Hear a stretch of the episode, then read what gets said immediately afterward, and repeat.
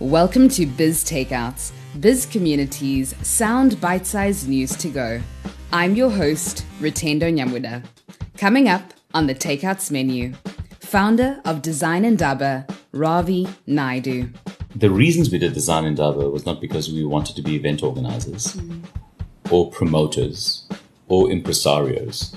We did it because we fundamentally believe that design has got this ability and a it's part of the source code to help us reimagine South Africa and reimagine Africa. It's time for Biz Takeouts. This year, Design Indaba celebrates its monumental 25th anniversary. So, can you just take us back to the first Design Indaba and how the event has grown in the last 25 years? Yeah, it's, uh, you know, got superannuated over that term. 25 years ago, and it happened not so far away from where we just sat right now. And it was a reasonably inconspicuous event. Mm. It took place at the Mount Nelson in the ballroom. 200 people arrived. We were so chuffed. Mm-hmm. It was actually sold out for the ballroom. Uh, couldn't believe that. We had this eclectic mix of locals and internationals speaking. Famously, we had the design director of the Atlanta Olympic Games, which was going to be happening the next year. And, uh, people loved it. Mm. And they asked us to do it again. And the peculiar thing about it was, did you know it started as a pet project, a side project? So we did this on the side as something that we wanted to do completely smitten by these prospects of nation building in the new South Africa and what it was going to mean. Mm. And almost felt like over and above our day jobs, we needed to do something more. And uh, did that. Mm-hmm. And it went along wonderfully you just realized there was such a hunger for this content and being exposed and South Africa feeling a sense of being hitched back onto the global express, being part of something bigger. When we canvassed the audience afterwards, they said, do it again. And we said, yeah, but God, you know, we can't just do it just yet. We've got work to do. How about we reconvene in two years? And we did that. 97, then 99, then 2001 by which time we built up such a head of steam that it had to become an annual event. Mm. So while it's 25 years since inception, there have not been 25 design Indabas. And at the beginning, you mentioned 200 attendees at the first one. What is the current size of people who attend the Design Indaba? The scale is quite different in how we measure it right now because the reach is way bigger than we ever imagined and it's going to get even bigger. We just signed a deal recently with Google Arts and Culture where all of our content is going into Google Archives and, and our reach would be, you know, increased by an order of magnitude. So that digital treasure trove that we have of all the talks is a open source curriculum for anybody who is smitten by ideas around creativity, design, or innovation. Mm-hmm. So uh, that that's that's an important aspect. The nicest thing about Design Indaba is that we've never been formulaic or too wedded. Mm. We feel no problems about euthanizing things we've started. Mm. We used to try models at Design Indaba where we had multiple streams. You would have, it was in an era pre-social media, you could have serious FOMO choosing like where to be. Mm. Um, we would have like six channels simultaneously. We'd have entire separate Indabas, lifestyle Indaba, jewelry Indaba, mm. architecture Indaba. So it was very much of a multi-platform thing. But since social media, where people could track what was going on in other rooms, mm-hmm. it became prohibitive to do those kind of things. And we changed and we now corral people together in one room. But then what we've done is then take the message out even further. And so folks will be watching it on a large screen in Nairobi this year mm-hmm. or Windhoek mm-hmm. or Lausanne, Switzerland. And, and that's been a nice thing about the model being malleable, and there's a plasticity about it. Mm. There's no two design Indabas that's the same. Yeah. And in many ways, even the cast, it's completely renewed. Mm. So you can't say, well, I kind of saw that last year. There's no need to go this year. Yeah. It's a complete total renewal. You've spoken about how the designer Indaba actually started off as a pet project. And you've been involved in a number of pet projects over the years. Some of these include the Arch for Arch, the Hugh Masekela Pavilion. You have also been involved in the 2014 World Design Capital Project, as well as bringing the right people to come together to make the globally recognized Zeitz MoCA happen. What would be the ultimate dream project for you right now? The reasons we did Design Indaba was not because we wanted to be event organizers mm. or promoters or impresarios. We did it because we fundamentally believe that design has got this ability and a it's part of the source code to help us reimagine South Africa and reimagine Africa. And we set about it in this way. You know, we say this often, and it's really, really part of our campaign right now that we wanted to be both a think tank and a do tank. Mm. I think South Africa has an implementation deficit, and those of us who can do must do. And so it wasn't enough to just talk and be soapbox activists about the power of design. We had to insert ourselves into this in a rather gonzo kind of way and make. So we've leveraged over 250 projects. Mm. Those that you've mentioned have all come from that stage. Sure. So a 30 minute talk by Snøhetta, eight months later, is on the oldest avenue in South Africa and is the famous Arch for Arch, a homage at once to Archbishop Tutu, mm. as well as a celebration of the South African Constitution because it's made with 14 arches of wood and uh, because there's 14 chapters in the Constitution and 14 lines in the preamble. Mm. So we, we, we, we love to take Design Indaba not as an end, but a means. Mm. And the work starts after the event. And we try to use that energy almost as a mandate mm-hmm. for projects and activities afterwards. So um, we, we love getting involved in that. So there's lots of projects, and in fact, in some ways, I got to tell you that uh, a large chunk of uh, our motivations and even how we're reorganizing ourselves here mm-hmm. at our head office here at Design Indaba is to actually build an organization that's going to be more about the projects. Mm. We'd rather be recognized as projects or us as opposed to being about the event. Mm. And it's a very peculiar thing because, it, you know, it's like an iceberg. Everybody sees the bit above water mm. and they see, oh, that's that, magnif- that's that iceberg. But so much of the action is below the water. And where it's a way bigger. And so, uh, but we're wanting to be w- way more prolific. Mm. Even now for the next design Indaba, there's an immense amount of things that you're going to be seeing there that we've front loaded and we've worked on one project we've invested over 200 hours. I know I've done personally that will be unveiled at Design Indaba. Mm. And, and, and that is way beyond booking a talk and helping somebody make a talk. Mm.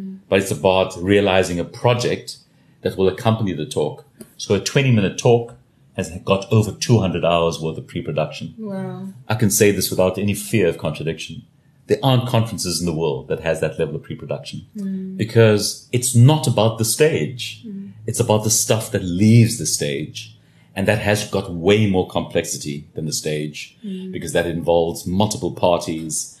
The instance that I'm talking to you, I had to liaise with the Department of Water Affairs. I had to liaise with provincial government, with city government, with environmentalists, with finding out new techniques about building, mm. including cross laminated timber, finding out things about how to harvest alien vegetation off the slopes of Table Mountain and how you would prep them. And this is way beyond the scope of an event organizer. Yeah. So I hope, you know, when people start to understand and get their heads around what Design Indaba is, mm. uh, it is really a think tank and a do tank. And, you know, part of our evolving platform, I'm thinking increasingly that maybe the platform should work and evolve in the future editions of it mm. to be like two days worth of conference yeah. and maybe two days worth of active do tank.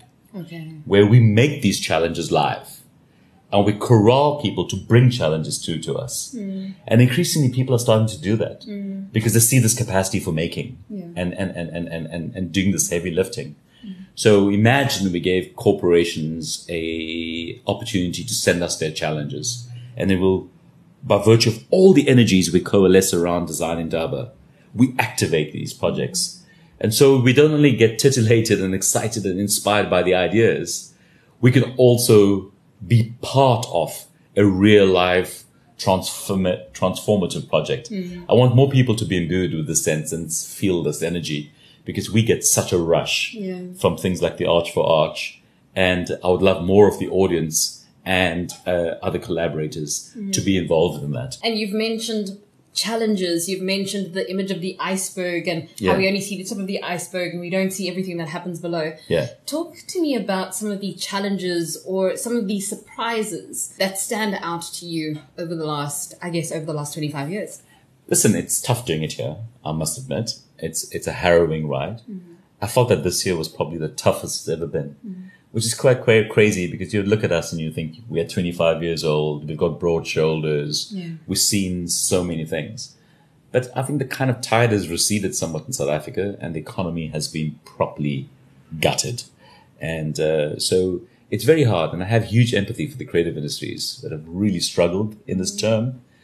And so we've done whatever we can in order to soften the blow. We've dialed down our prices to 2018 levels. We've asked our sponsors to perhaps pick up a bit more of the slack. And we find new ways to make sure that Design Indaba can be as accessible as ever. You know, more people have a free or a, you know, small, uh, a, a, a small fee experience of Design Indaba with Nightscape. And then, of course, simulcast, more people watch a simulcast than they do the plenary. And so we want to make sure as far as possible that we make it super accessible. And of course, there's no paywalls afterwards with all of the content. But it's been a harrowing time prepping for this year. And as I talk to my colleagues across the creative industries in South Africa, I, I can well empathize with how tough it's been in, uh, with the South African economy. So uh, it's been uh, quite difficult uh, keeping it all together. And uh, thankfully, we built a bit of an SUV here, quite a resilient model, Mm. but still, we've been absolutely tested. Mm. So, um, you know, I want to say also to people who are alumni and folks who've come out to many Design Indabas, you know, we've got your back. We really, really appreciate the support. And even now, we are conjuring up new ways as to how to make the event more accessible. Mm. We had a brainstorm session with the sponsor.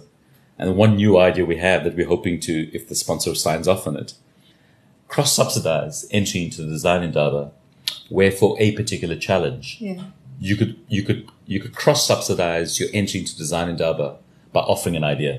So we we would you can charge you can pay with some cash and top it up with some intellectual capital, Wow. which is not shabby. That's not too shabby. Yeah, and, and an idea, just an idea, because uh, and and uh, so we we've been looking at these kinds of ways because trust us, we we know uh, we don't take ourselves for granted, any of this for granted. We don't rest on our laurels. We really really sweat the small stuff about putting together an amazing program. We adore this uh, this place we live in. We really really love the creative community, and we want to make sure that we do well by them. And so uh, yeah, uh, we, we, we are, we are doing our darndest to make, uh, all, all of this because it's pointless doing all of this hard work Yeah. and, and not have the right people, uh, sup at this fountain and, and use it as their energy and their charge for the project that will have impact in South Africa subsequently. African design and culture are increasingly a high value global commodity. Free trade agreements are poised to benefit African economies and connectivity. Essentially everything is coming together. How do you see the incredible success of Design Indaba evolving and scaling in the coming years? Yeah, I don't see our scaling happening in eventing. I see our scaling happening in terms of the projects. We'll do more projects. So, you know, we've got that flagship event and that's wonderful. But, you know, events are not us. I think projects are us because we really need to take more of the energy of the event out onto the high street. So that is how you're going to measure us going forward. Um, I love this whole idea about free trade. I think the biggest issue is that will you implement it already? I mean, I have a situation right now of a Ghanaian artist who's struggling to get his visa to South Africa.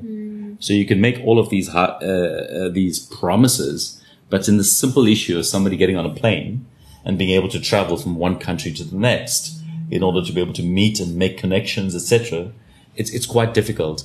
So I hope that you know, beyond them writing wonderful poetry, they sort out uh, you know these very very simple um, uh, blockages uh, towards making uh, intra-African uh, enterprise uh, work a lot better. We have a project here at Design Indaba that we're calling internally uh, Studio 54. And it's a little pet project we have internally where we're wanting to do a design and develop project in every single African country. Mm. Wow. So we helped with Es Devlin recently when she uh, took the proceeds of doing the Zoetrope, which is a project we did here in Cape Town opposite Zeitz MoCA for Mercedes and decided that the money should not leave Africa and instead put it towards building a, a facility at a school north of Blantyre mm-hmm. in Malawi. Uh, with Mariam Kamara, we're triggering this artisanal valley in Niger, mm-hmm. um, in their capital, Niamey. And uh, with Thomas Heatherwick, we were working on a speculative project of a a in Addis Ababa, uh, which is at early stages. So increasingly, we are also starting to think, well, how could we take this energy from DI and actually work with collaborators outside South Africa as well, and and, and just use use this to trigger point and uh, other projects. So uh, happy mm. for uh, to see you know these uh, trade agreements. We now have uh, this inaugural uh, office, which is based in Accra, Ghana, headed up by a South African, uh, to facilitate mm. uh, trade across Africa. Mm. So hopefully, great things will happen from there. And that's a wrap on today's show. Biz Takeouts. Take it where you like it, when you like it, how you like it.